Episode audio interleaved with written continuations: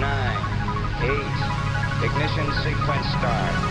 Five, four, three, two, one, zero. Quantum leap. Salto quântico. Salto quântico. Salto quântico. Salto quântico. Salto quantico. Salto quantico. Salto quantico. Kvanthopp, det du inte visste att du ville veta. Välkommen med till Kvanthopp. Om du tycker att Markus röst låter lite konstig idag så är det ju inte Markus det här då, utan jag heter Ulrika Fagerström och turar Markus den här veckan. Nästa vecka är han tillbaka igen. Men lite hör du honom också i denna veckas program. I slutet av dagens sändning bjuder vi nämligen på det här. Kanske vi borde ta till en liten fanfar i det här skedet för vi har kommit till atomnummer 100, fermium.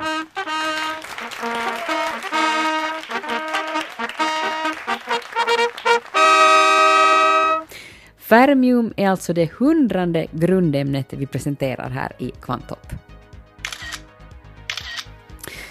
Tänk hur vi idag funderar över hur våra digitala foton ska kunna sparas för framtiden. Kanske vi har någonting att lära av våra förfäder. De bilder de knackar in på sina stenväggar, de sitter kvar än idag, 30-40 tusen år senare. I grottan finns 442 djurmålningar. De flesta, 80 stycken, skildrar grottlejon som dog ut för 10 000 år sedan. Det var en förhistorisk underart av lejon. Och så har vi 79 målningar av mammut och 72 av den ullhåriga noshörningen. Även det är en art som dog ut för 10 000 år sedan. Och sen finns där helt magnifika hästmålningar. Och så bison, ren, grottbjörn, panter. Men även en uggla och en fjäril med utslagna vingar. Och så de vanliga motiven som vi återfinner överallt i de bortåt 400 grottor som vi har här i Europa. Det vill säga kvinnliga könsorgan, avtryck av handflator. Det lät jätteseriöst ända tills han kom till det där sista om könsorgan. Men vi ska alltså höra mera om Chauvet-grottan i Frankrike. Staffan Forsell berättar mer. Annat idag, det är fästingtider och alla råd är goda utom de dåliga. Ska det vara kofot, ögla, fjäderpinsett eller, vilket är min favorit, jag har ett så här litet plastkort som ser ut som ett kreditkort och så har det två olika sorters skåror i sig och så kan man med det alltså greppa en fästing och ploppa bort den sådär. Och det är jättebra för man kan ha det där kortet med sig i plånboken hela tiden, hela sommaren. Så att det rekommenderas. Jag hittade på ett apotek för några år sedan. Finns säkert någonstans ännu. Men det finns nu nya grejer också som man kan testa mot fästingar. Oskar Koivumäki har satt sig in i en pryl som med hjälp av ultraljud ska fungera som fästingskrämma. Man kan köpa en massa olika fästingskydd. Personligen tycker jag att de flesta av metoderna låter som humbug på riktigt hög nivå. Så jag ringde upp Lars Lundqvist från Lunds universitet för att få reda på vad han tror om de olika metoderna. I Kvanthopp idag ska vi också bekanta oss med en svensk uppfinning, någonting som går under namnet smarta skor. Det är forskare vid Kungliga Tekniska Högskolan som i några år har utvecklat teknik som ska placeras på fötterna och sen in i minsta detalj beskriver hur fötterna rör sig. Den här tekniken kan utnyttjas både professionellt, då man behöver kunna följa med hur någon rör sig på platser där GPS till exempel inte fungerar och det här gäller bland annat för brandmän som går in i brinnande hus. Men eh, den här tekniken ska också kunna komma till nytta inom medicinen. Rent medicinska tillämpningar så handlar det mycket om rehabilitering, titta på balanssvårigheter, justera proteser. Den här skodatorn berättar alltså i detalj på en centimeter när hur foten rör sig. Och det kan också den som vill förbättra sin löpstil ha nytta av. Modulen kan helt enkelt spotta ut sig en, en kvantitativt mått på hur man rör sig. Forskaren John-Olof Nilsson hör du mer av idag.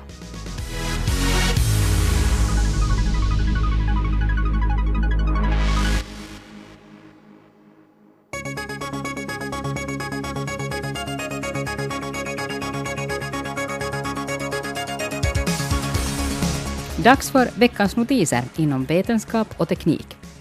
Vi börjar med en splitterny nätservice där vi alla från och med nu kan följa med vattnet i Östersjön nästan i realtid. Det är Skärgårdshavets forskningsstation ute på Skelö, norr om Nagu, som från och med juni erbjuder det här. Mätstationen har fungerat sedan 2006, men från och med denna månad kan vem som helst via nätet ta del av resultaten. Mätpunkten håller alltså koll på temperatur, salthalt, syrenivå, grumlighet samt mängden växtplankton och blågröna alger. Mätningarna sker fyra gånger om dagen, hela vägen från ytan till botten med en meters intervaller. Allting är automatiserat och resultaten uppdateras likaså automatiskt på nätet. Dagens teknik ger rätt noggranna resultat och de här mätningarna kan utnyttjas för såväl forskning som miljöskydd och nu också av dig och mig. Vattenmätningspunkten kommer under sommaren att utökas med teknik för mätning av luften, temperatur, tryck, fuktighet, vindhastighet med mera. Och stationen kommer därigenom att bli den första mätstationen i Finland som samtidigt på samma ställe mäter både havsvattnets och luftens förändringar. Men det finns ytterligare ett skäl till varför det kan vara intressant att kolla in Skärgårdshavets forskningsinstitut på nätet. De har nämligen en webbkamera som följer med ett fiskgjusepar, Tilda och Vasuri och deras bo. Det här paret fick häromveckan ungar och över en miljon finländare har redan hunnit klicka sig fram till den kameran. Så den som brukar säga att andras ungar inte intresserar, Chi fick den. Och så en kort rekordnotering från en tredagarsfest förra veckan. Ladies and gentlemen, I'm Tomi-Pekka Tuomainen, chairman of the organizing committee, and I'm very privileged to give you this last, last speech Så här lät det i Kuopio sent på natten eller tidigt på morgonen då Östra Finlands universitet i Kuopio under dagen promoverade en hel drös doktorer, 146 stycken, vilket är rekord. Och nu kan man ju säga att det var enkelt eftersom Östra Finlands universitet inte har funnits i mer än fem år och det här var första gången en promovering ägde rum i Kuopio inom ramen för det. Men även om man jämför med föregångaren Kuopio universitet, som alltså slogs ihop med Joensuu universitet och tillsammans blev Östra Finlands universitet, så har en så här stor mängd människor aldrig tidigare samtidigt fått sin doktorshatt just där. Så grattis säger vi till dem. Dessutom promoverades 12 hedersdoktorer, av vilka Jyrki Katainen var en.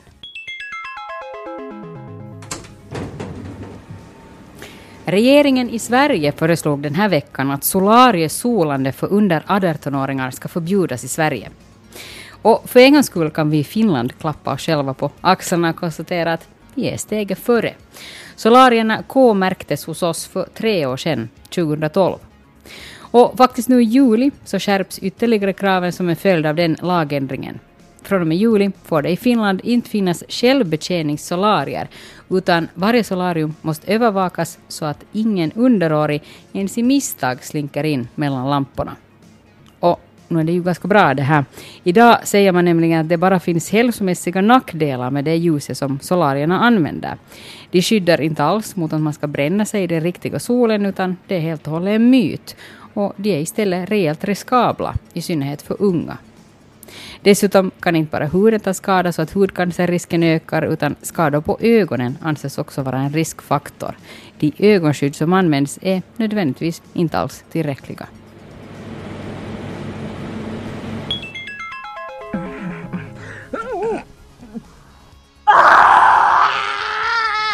Ja, tänk om man dagarna i ända skulle höra den här typen skrik. Inte är det då konstigt om man blir både stressad och får bullerskada, tinnitus.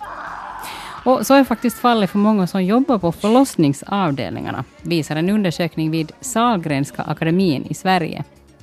Skrik från födande mammor kan nå så höga decibelnivåer som 115 decibel att de är helt jämförbara med rockkonserter och överskrider också uppsatta gränsvärden för det som är okej. Nu kan man ju inte förvänta sig att födande mammor ska behöva bekymra sig över uppsatta gränsvärden, men som forskaren Sofie Fredriksson konstaterar så kan man ju kolla vilka möjligheter det finns för personalen att till exempel använda diskreta öronproppar. Här har vi ju samtidigt då en ny aspekt på de stora förlossningsenheter som vi till exempel här i Finland nu tenderar att sikta mot. Inte bara barnet och mamma och pappa skulle må bra av små enheter, också alla inblandades öron skulle göra det.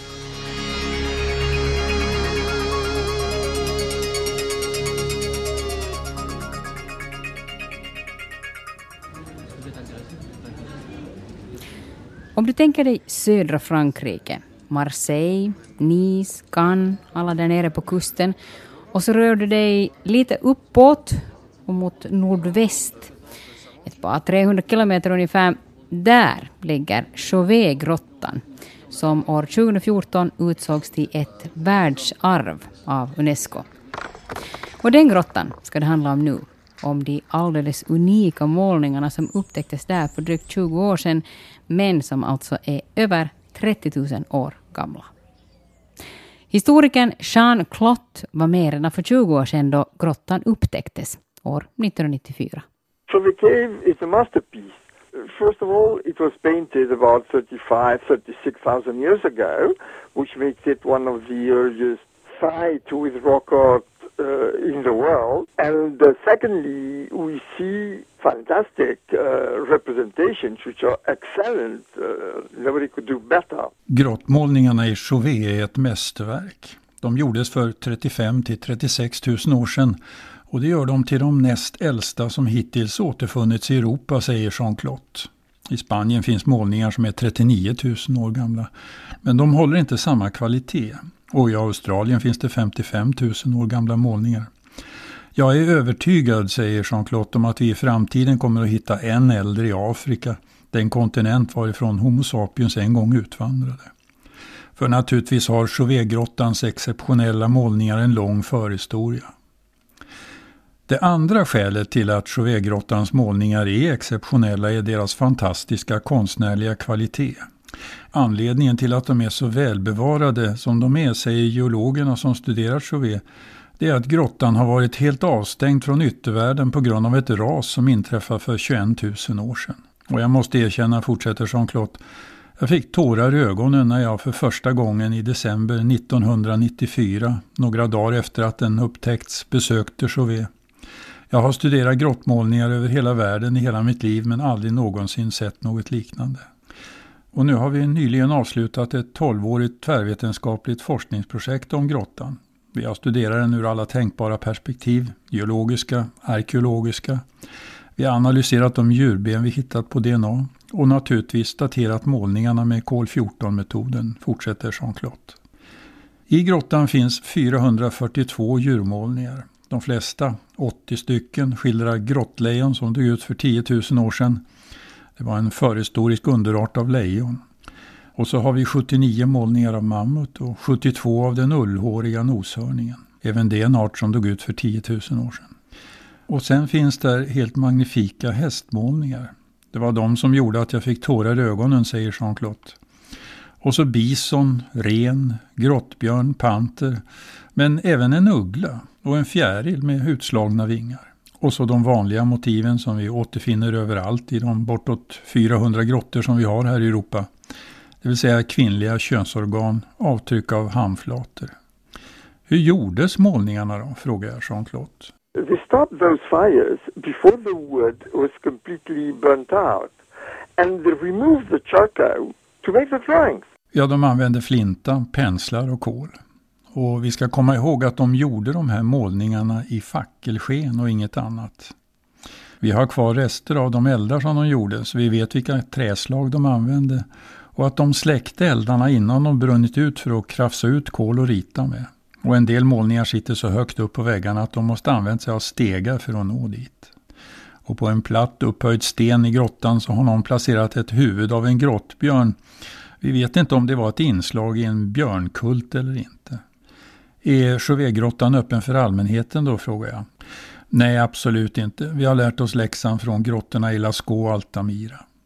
De målningarna är mellan 12 000 till 18 000 år gamla. Allmänheten släpptes in med resultatet att målningarna försämrades. Grottorna värmdes upp, fylldes av pollen och alger och målningarna angreps. Och därför byggde man en kopia av dem och nu gör vi samma sak vad gäller Chauvet. För 50 miljoner euro har vi byggt en exakt kopia som är öppen för allmänheten. Men originalet är stängt för alla utom enstaka forskare. Den ursprungliga Chauvetgrottan måste skyddas och bevaras åt eftervärlden. Allt för att framtida vetenskap med sin teknologi, sina metoder och sina frågeställningar ska kunna fortsätta det kartläggningsarbete som vi nu påbörjat.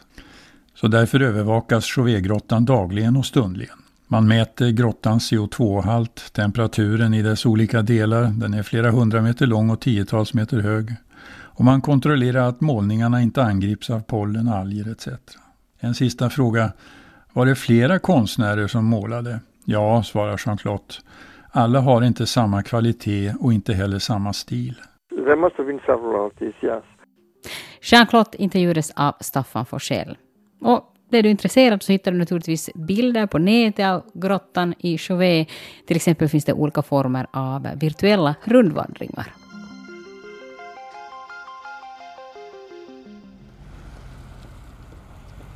Informationen om var vi och våra saker geografiskt befinner oss och hur vi beter oss i den miljön har de senaste åren blivit allt viktigare. Inte minst för att den positioneringen är värd pengar. Den kan säljas till företag som av olika orsaker vill veta hur folk rör sig. Men positionering är också föremål för forskning. John Olof Nilsson är forskare vid Kungliga Tekniska högskolan, KTH, i Stockholm. Där har man sedan år 2012 jobbat med att ta fram en skodator, så att skorna i sig kan säga var och hur en person rör sig. När vi började med det här, bara för inte så många år sedan, så var sån här utrustning så pass stor. Så då när vi byggde de första prototyperna, då hade vi faktiska så att säga, specialskor eh, för att kunna fästa det här på något vettigt sätt. Eh, men, men, tack vare i princip smartphone-utvecklingen så har ju all, allting krympt till den nivån att nu är det så litet att det går att få, få dit på de flesta skor. Man kan dock jämföra med eh, de flesta stora sportskortillverkare har ju också så, alltså, säga, liknande men primitiva eh, puckar som man kan eh, stoppa på deras skor och de har då skomodeller som är gjorda för de här med eh, hål i sulan eh, där man kan stoppa ner dem. Men, men så att i det bästa världar, då har man en speciell sko där det här verkligen är en integrerad del av. Men eh, för, för det fungerar på vilka skor som helst. Nu handlar det alltså om att en liten dosa fästs på skorna och vips kan de börja meddela om hur dina fötter rör sig. Den, den smarta delen, det är ju det är väsentligen en liten, liten låda stor som fyra sockerbitar som innehåller eh, givare och, eh, och mikrodatorer och, och mm, trådlös kommunikation. Och, och, den här då fästes någonstans eh, på skon eller fo foten med, med syfte att spåra fotens rörelse. Det här kan lite jämföras med tekniken då en telefon vet om den rör sig uppåt eller neråt eller sidlänges.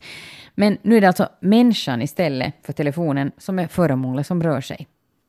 Helt fysikmässigt handlar det om att datorn registrerar när foten är stilla och när den har flyttat sig och måttet av acceleration och rotation däremellan. För tyvärr är det ju så att position eh, eller förflyttning så där, går inte rent, rent fysiskt går, är väldigt svårt eller går typ inte att mäta.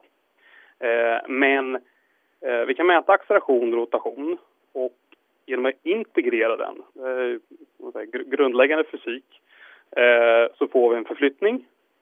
Och anledningen att det här att det sitter på foten, den här äh, modulen, är att man då kan utnyttja fotens egenskap att den är stilla med jämna mellanrum.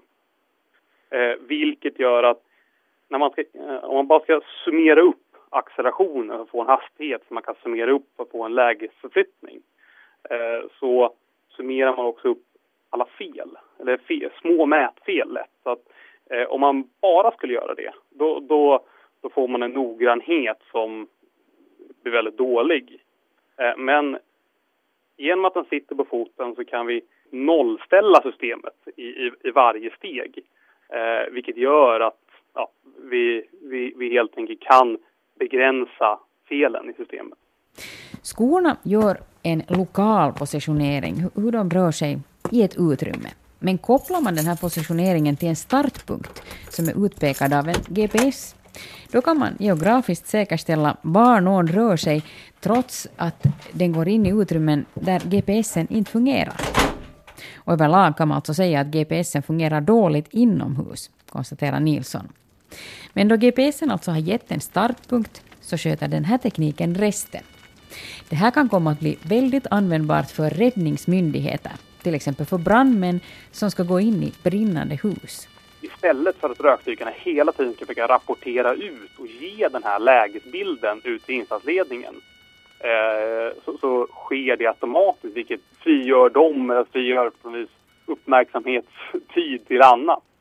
Eh, så, så att det är rökdykarledaren och insatschefen som står utanför, de ser helt enkelt på en, eh, en skärm var, han har, var man har sina gubbar och ser hur de springer omkring då. Och så kan man Eh, kontrollera att, att de har sökt av allting. Och på samma sätt då, om, om man behöver undsätta eh, rökdykare, att när, när någonting går fel så är det ju väldigt viktigt att veta ungefär var de är. Om man behöver skicka in en, en, en till grupp eh, för att få ut dem eller, ja, eller vad, vad de nu ska göra. Räddningsmyndigheter är alltså ett område för den här skodatorn som Svenska Kungliga Tekniska Högskolan har jobbat med de senaste åren. Ett annat område är inom medicinen. Rent medicinska tillämpningar så handlar det mycket om rehabilitering, titta på balanssvårigheter, justera proteser och så vidare och så vidare. Den här skodatorn berättar alltså i detalj på en centimeter när hur foten rör sig. Och det kan också den som vill förbättra sin löpstil ha nytta av. Och sportmedicin, ja, då handlar det ju om att man ska röra sig på ett bra sätt. Och, och den här tekniken, eh, eller modulen, kan helt enkelt spotta ut sig en, en kvantitativt mått på hur man rör sig. Vad allt den här skodatorn slutligen kan användas till, det sätter egentligen bara fantasin gränser för. Men det finns ingen likadan uppfinning från tidigare i världen och de svenska forskarna beslöt att släppa all information fri för vem som helst att utnyttja tekniken, förklarar John-Olof Nilsson. För oss är det ju en forskningsverktyg vi har tagit fram, men, men på grund av att den har en väldigt bred tillämpning och som, som sträcker sig långt utanför vårt forskningsfokus så har vi valt att eh, släppa den open source. Så att, att ritningar och mjukvara och allting sånt finns öppet Eh, dock så är ju open source lite, lite annorlunda när det kommer till hårdvara. För hårdvara måste man ju, det går inte att ladda ner.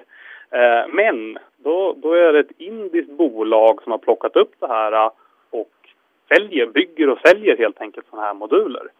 Eh, så den, den, den, finns mer eller mindre på marknaden eh, redan idag. Jag bedömer att det rör sig om ett tjugotal forskningsgrupper och, och, och företag som redan nu har har och använder de här modulerna.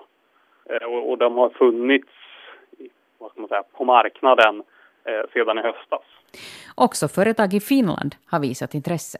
Så vi har ju varit i kontakt med ett stort antal företag så säga, och, och grupp, forskargrupper över världen och varav ett, ett antal i Finland. Så jag vet redan att det finns ett, ett antal moduler på finsk jord så att säga de är intresserade för att få kunna tillskansa sig, eller man säger tekniken, att kunna, ta, att kunna använda den eh, och lära sig om den. För, för, att integrera det i sina system, för att använda det och, och så vidare. Mm. Kan man göra intressanta nya dataspel på det här viset? Interaktiva spel till exempel? det finns helt klart sådana såna tillämpningar. Vi har haft många interna diskussioner om på gruppen vad man kan göra för med de här roliga nöjes, nöjesdelarna det är en möjlighet. Jag, jag känner inte... Vi, vi, har diskuterat att man borde verkligen in, implementera ett, ett eh, vad ska man säga, Snake. Eh, om du kommer ihåg gamla data eller spelet som fanns på de första telefonerna. Ja. Att man skulle implementera ett, ett säga, Snake i verkligheten. Eftersom man vet hur man rör sig så då skulle man kunna springa runt på telefonen och se så att, säga, att man får en svans efter sig på telefonen. Det sa forskaren John-Olof Nilsson vid Kungliga Tekniska högskolan i Stockholm. Nu till sommarens stora fråga och plåga. Sommaren står för dörren. Fåglarna sjunger, allting är sådär grönt och trevligt. Men det finns den där ena lilla jäkeln som förpestar vår sommaridyll. Nämligen fästingen. Speciellt jobbigt blir det då man har husdjur som bär omkring på fanskapet. Fästingar kan ju som bekant överföra flera sjukdomar till människan. De vanligaste är borrelios och TBE eller fästingburen hjärnhinneinflammation. Men det lär ju finnas en massa olika knep för att bli kvitt ohyran. Allt från gamla hederliga husmorsknep med rosmarinvatten eller vitlök till modernare prylar som ska repellera fästingarna med hjälp av ett pulserande ultraljud. Eller amuletter som är laddade med bioenergi som stöter bort insekterna. Vad det nu sen innebär. Man kan köpa en massa olika fästingskydd. Personligen tycker jag att de flesta av metoderna låter som humbug på riktigt hög nivå så jag ringde upp Lars Lundqvist från Lunds universitet för att få reda på vad han tror om de olika metoderna. Lundqvist är en av Sveriges främsta fästingexperter och jag inledde samtalet med att fråga honom hur fästingbeståndet ser ut i år. Um, och det där är alltså en, alltid en knepig fråga att svara på för det betyder att då måste man ju ha kollat hur mycket fästingar det fanns i fjol och för 10 år sedan och för kanske 20 år sedan och det har man inte. Man vet, man har liksom dålig koll på, på um, hur det har sett ut tidigare. Och det beror på att vi har inga, ingen som kontinuerligt följer upp eh, uh, fästingssituationen ute i naturen. Och sen beror det så väldigt olika på vädret från dag till dag kan det skifta. Om, om, även om man skulle göra en sån här undersökning så kan det skifta från dag till dag. Så, så, som här i Lund idag så är det perfekt fästingväder. Imorgon kan det regna och då hittar man inte en fästing när man undersöker dem det finns många parametrar att ta hänsyn till. Folk är väldigt medvetna om fästingar och, och lite uppskrämda av dem och sådär. Och därför så, så noterar alla, all, nästan alla människor den, när de väl får en fästing på sig så noterar de och så berättar de för sina grannar att jag fick en fästing på mig. Folk pratar med varandra och säger att det finns mycket fästingar och sådär. Så det är svårt att avgöra bara på, på hörsägen hur pass mycket, om, om det ändrar sig, om det blir mer eller färre. Men, men det är väl mycket som talar för att det blir fler. Jag skulle, det är klart gissa att det är så. Det finns ju en del husmorsknep att ta till till exempel det här att man sprutar rosmarinvatten på, på hunden eller katten för att minimera fästingrisken. Vad, vad har du för tankar om sådana metoder? Ja, ja, det, ja, om man tycker det är trevligt, det luktar ju gott, rosmarin luktar ju gott. Du tror alltså inte att det är speciellt effektivt? Nej, det, det, tror jag inte att det är. Däremot så vet man att det finns eh, några sådana här myggmedel som fungerar rätt så bra. Eh, som, som eh, även som avskräcker fästingar. En lite modernare uppfinning som tillverkaren påstår att bevisligen funkar är ultraljudsapparaten som ska avvärja fästingar med ett pulserande 40 kHz pipande. Dosan som är stor som en tändsticksask fästs i bältet och finns i modeller för både människor och husdjur. Den här apparaten lär ha testats och fått goda resultat vid universitetet i Milano. Men vad säger Lars Lundqvist som är expert på krypen? Har fästingarna faktiskt problem med ultraljud. Jag har svårt att tänka mig att de har ehm, Alltså de har väldigt mycket mm, såna här eh, organ som kan ta upp diverse ehm, stimuli från omvärlden. De är ehm, duktiga på att lukta sig fram till exempel. Och eh, de här våra fästingar, de här vanliga Ixodus-fästingarna som vi har Eh, ser ingenting så att de, de, de får inga stimuli från, från synen. Vad det gäller hörseln så tror jag knappt att, det är, att de hör någonting. De, de är ju känsliga för um, vibrationer och sådär. Men, men hörsel, ja. Du tror alltså inte att fästingar reagerar på ultraljud? Nej, ja, då, vill jag se att den, någon som visar att det fungerar innan jag tror på det. det låter inte sannolikt. Det var ju populärt med ultraljudsapparater som skulle råda bot på myggorna för några år sedan. Kanske fästingarna är lika likgiltiga till pipet som myggorna. En annan metod som verkar minst sagt tvivelaktig är en platta som med hjälp av ett elektromagnetiskt fält ska få sjukdomsspridarna att ta till chappen. Så här står det på produktförpackningen. Ett helt nytt och revolutionerande insektskydd för människor och hundar Produkten har en liten magnetremsa som innehåller ett unikt tredimensionellt elektromagnetiskt och statiskt fält som tillsammans med användarens naturliga elektriska fält skyddar mot insekter. Jag frågade Lundqvist vad han tror om en sån metod. Jag förhåller mig till en viss skepsis till, tills någon visar att någonting fungerar. Men, men, men som sagt, det, det, det kanske någon har gjort, jag vet inte.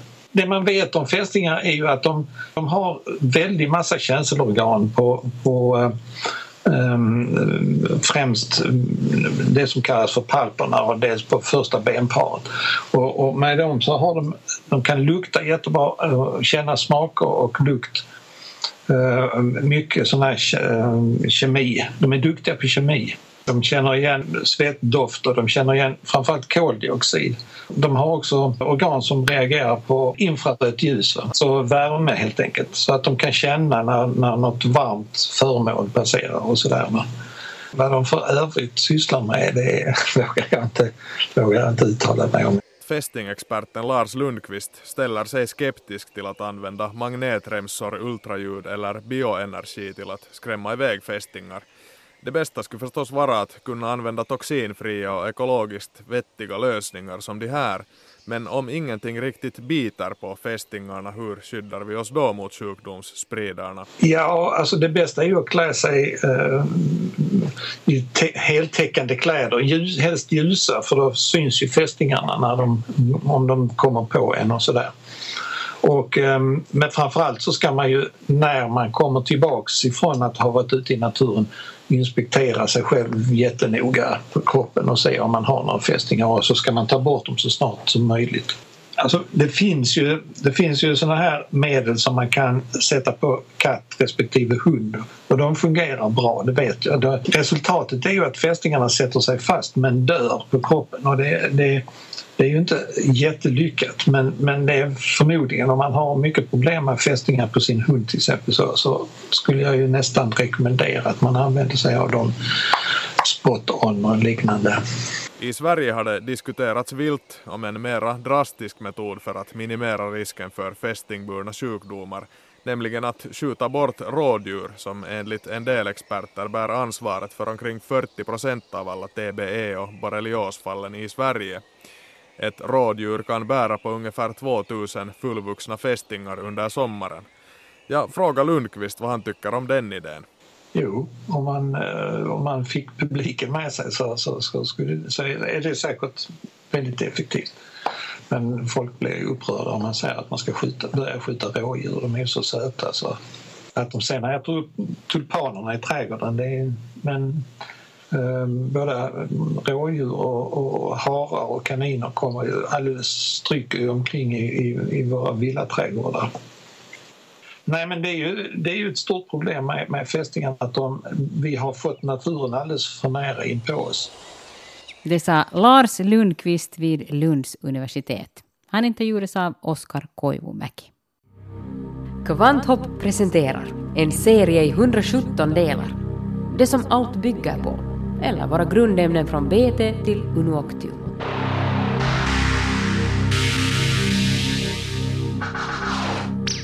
Kanske vi borde ta till en liten fanfar i det här skedet för vi har kommit till atomnummer 100, fermium.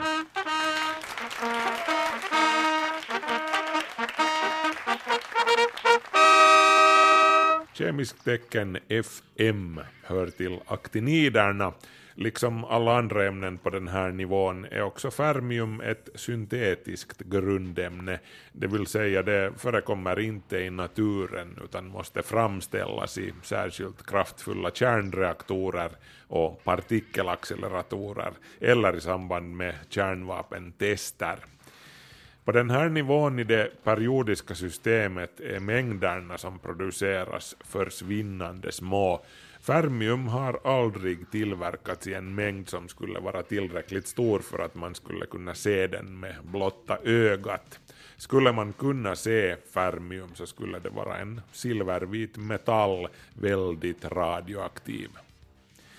Precis som förra veckans grundämne einsteinium upptäcktes fermium i samband med det första vätebombstestet 1952 på Marshallöarna i Stilla havet.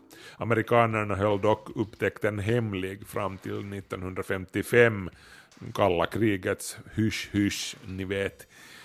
Och hur det nu råkade sig så lyckades svenska vetenskapsmän vid Nobelinstitutet framställa samma grundämne 1953 genom att bombardera uran med syreatomkärnor.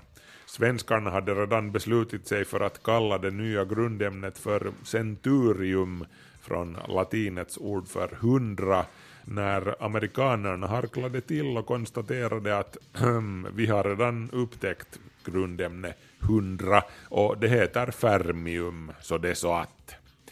Amerikanerna fick med andra ord bråttom med att bryta hemligstämplingen av det nya grundämnet så att inte svenskarna skulle få äran av att ha upptäckt grundämne nummer 100 kan ju påpekas i det här skedet att den jämna siffran 100 i det här sammanhanget inte spelar någon praktisk roll alls. Vi människor tycker nu bara om jämna, runda tal helt enkelt. Nu råkar det dessutom vara så att den stabilaste av de 19 kända isotoperna, fermium 257, har en halveringstid på 100 dagar. Fermium är föga överraskande uppkallat efter Enrico Fermi, den italienskfödde fysikern och nobelpristagaren som spelade en central roll i utvecklandet av atombomben. Fermis team vid universitetet i Chicago byggde den första fungerande kärnreaktorn 1942 som också producerade materialet till de första atombomberna. Enrico Fermi är också känd för paradoxen som bär hans namn, Fermis paradox. 1950 sade Fermi att om det nu finns en massa högrestående civilisationer i universum så varför har vi inte hört någonting av dem ännu? Where is everybody? löd Fermis berömda fråga. Var är allesammans?